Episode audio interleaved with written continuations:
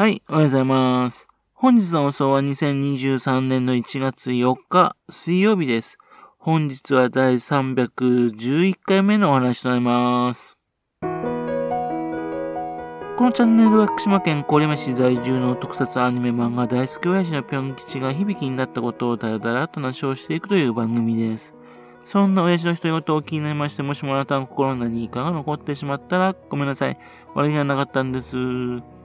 不幸にこの番組に興味を持ってしまったら、ぜひ今後もごひいきのほどよろしくお願いいたします。昨日のね、湯浅ジョージさんの話のところでですね、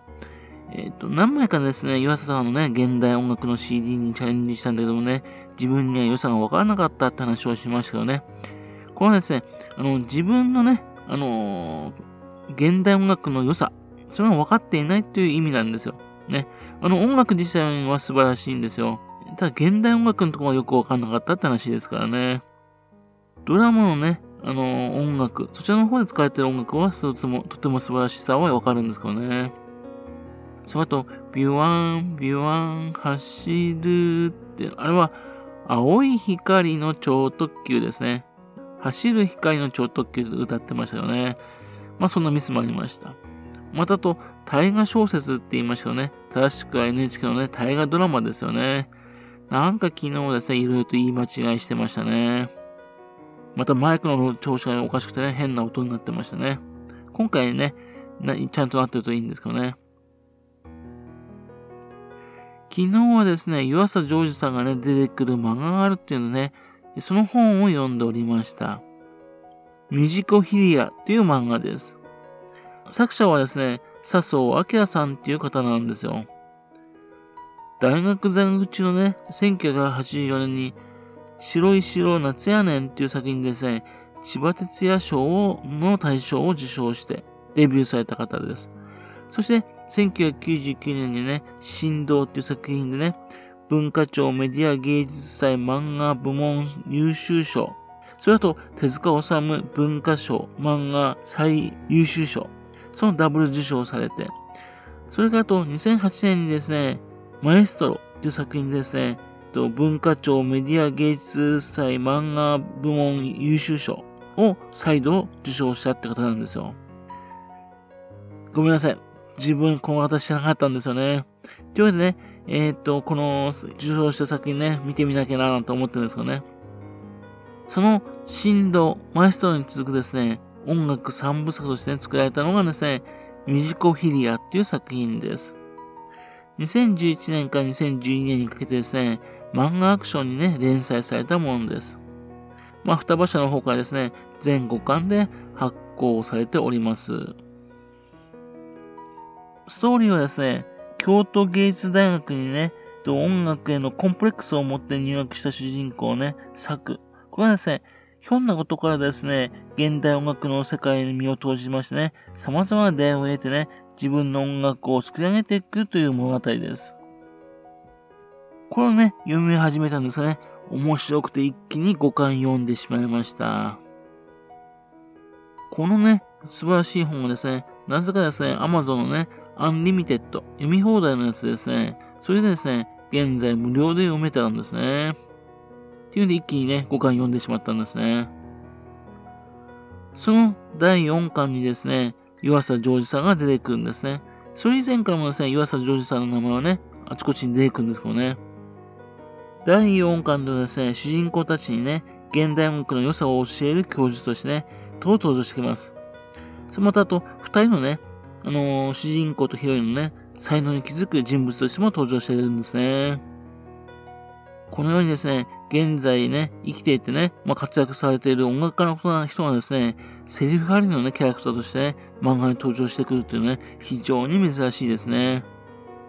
ただ、現代音楽にね、やっぱり疎いんでね、自分にはですね、えっ、ー、と、湯浅さんが言ってることはね、よくわかんなかったんですけどね。湯浅ジョージさんですね、現在92歳ってことはですね、この漫画が書いた時はですね、81歳からそこなんですね。どのようにですね、了解を取ったのかな、とというので非常に気になるところなんですね。そしてですね、私知らなかったんですけどね、このミジコフィリア。映画化にもなっていたんですね。2021年の11月に映画化になってたそうなんですよ。あの、マエストロっていう作品でね、まあ、あの、ありますけどね、その作品がね、映画化になったっていうのは知っていたんですよね。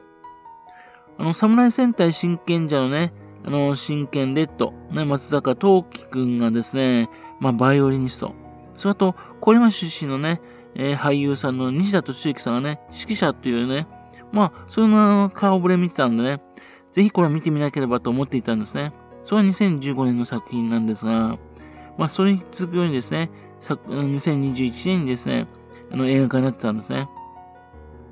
主人公のね、漆原作役にですね、東京ソナタというスキンでね、新人賞を受賞しました、井上海さんがね、それは主演しております。それがヒロインのね、あ、何はないという役にですね、松本穂香さんが演じております。それと、主人公のライバル的なね、まあ、あのー、主人公のね、あのー、異母兄弟なんですけどね、騎士の大勢の役をですね、エールのね、で演じました山崎育三郎さん。そちらの方が演じます。山崎育三郎さんって言えばね、エールの中でね、元宮市出身のね、歌手の伊藤久夫役のね、モデルのね、佐藤久志役で出ていましたね。ですけども、36歳ですからね、どのように大学生の役を演じているのかな、ちょっと気になるところなんですね。見てみたいですね。ただ残念なことにですね、と、ストーリー的にこれ、湯浅ジョージさんをね、出すわけにいかないですよね。どういう風になってるのかなって気になるんですね。もしかしたら出てるかもしれないし、ね。っていうね、ちょっとね、確認しなきゃいけないなというふうに思っております。ちょっと話はずれますけどね、岩佐ジョージさんが育ったね、あのー、子供の時の環境についてね、ちょっと書いてある本があったんで、紹介したいと思います。作者はですね、橋本一郎さんという郡山出身の方なんですよ。あの、漫画とかね、アニソンなどでね、いろいろと影響ね、を与えた人物なんですね。多分以前ね、話したことあったと思いますからね。その方はね、岩佐ジョージさんの弟さんと友達ということでね、岩佐さんのね、家にですね、遊びに行った時の話がね、書いてあるんですね。その本はですね、鉄腕アトムの歌が聞こえるっていう本です。主にですね、手塚治虫さんについての本、ほとんどに書いてあるんですね。で、その作品中にですね、あのー、作者のね、橋本さんの話が出てくるのはごくごわずかなんですね。そこのところにね、描かれてるんですね。戦前市内を見渡して、あの黒黒光りするピアノがあったのは、駅前の大きな総合病院の院長宅たったの一軒だけでした。後日、その発見と国権が美しく並んだアップライトピアノが、ベヒシュタイン製であることを知りましたが、ピアノのある家は極めて稀だったのです。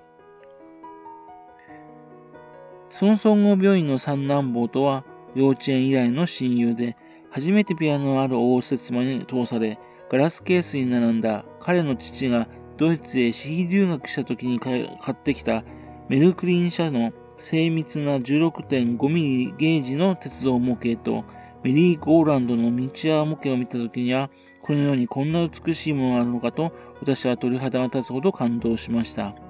まるでメルヘンの世界に紛れ込んだように思えたのです。総合病院の三男坊の家に遊びに行くと、彼の兄たちの本棚にあった開戦前の分厚い A5 版の少年クラブのバックナンバーや少年講談の全50課などに夢中になっていましたが、野良黒や福ちゃんにはなぜかいまいち熱くなれませんでした。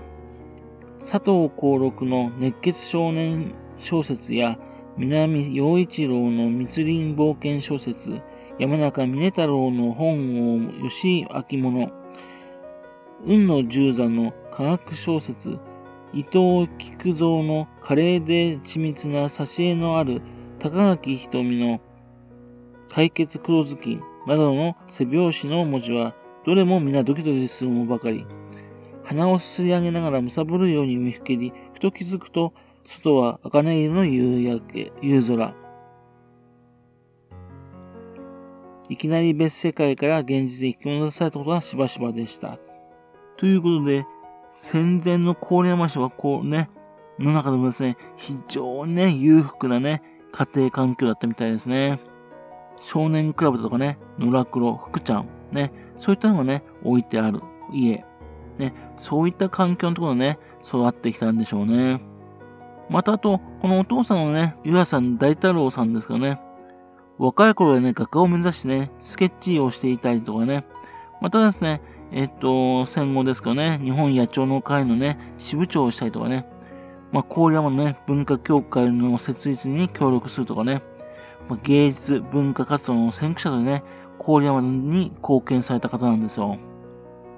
海外やね、あと俳句、こういったのに多彩な才能を発揮した人みたいですね。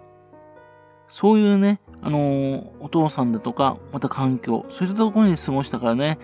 優れた感覚、音楽の感覚、そういったのをね、育てることができたのかな、というふうに思いましたね。橋本さんの書いてるね、三男さん、湯浅ジョージさんのね、弟さん、その他はね、どうなったのかっていうのはちょっとね、気になるんですよね。ご健在なんでしょうかね。はい。それではまた次回よろしくぴょん吉のお宝の話をお付き合いくださいね。本日もお聴きくださいまして誠にありがとうございました。